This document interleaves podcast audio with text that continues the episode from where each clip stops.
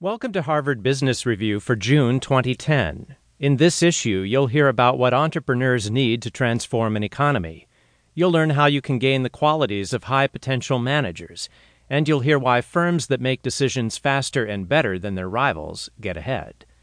We begin, though, with a piece from the Idea Watch section. In Why Dinosaurs Will Keep Ruling the Auto Industry, John Paul MacDuffie, co director of MIT's International Motor Vehicle Program, and Takahiro Fujimoto, a professor at the University of Tokyo, write about how today's car companies are best equipped to handle cars' design complexity. The automobile is a paradox. When you get down to basics, it's the same as it was a hundred years ago a metal box on four wheels connected by a suspension and powered by an internal combustion engine which runs on a petrochemical fuel. Yet the Tin Lizzie and the Prius are worlds apart in every other way. Many companies have long believed they could emerge as industry leaders by placing the right bets on markets to enter, car types to make, and technologies to pursue. But now there's a trend that eclipses those factors in determining which players will win the rapidly increasing complexity of vehicle design in advanced economy markets. The typical car contains about 2,000 functional components, 30,000 parts, and 10 million lines of software code.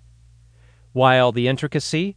Automobiles are heavy, fast moving objects operating in public space. Making them safe and reducing their environmental impact are important concerns mandated by regulation. At the same time, their high cost raises consumer expectations for styling, power, handling, reliability, and amenities.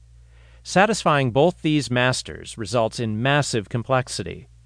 Toyota's highly publicized recalls earlier this year were not outliers, but rather emblematic of an industry challenge that will only intensify as vehicles integrate ever more elaborate hardware, software, safety equipment, and creature comforts.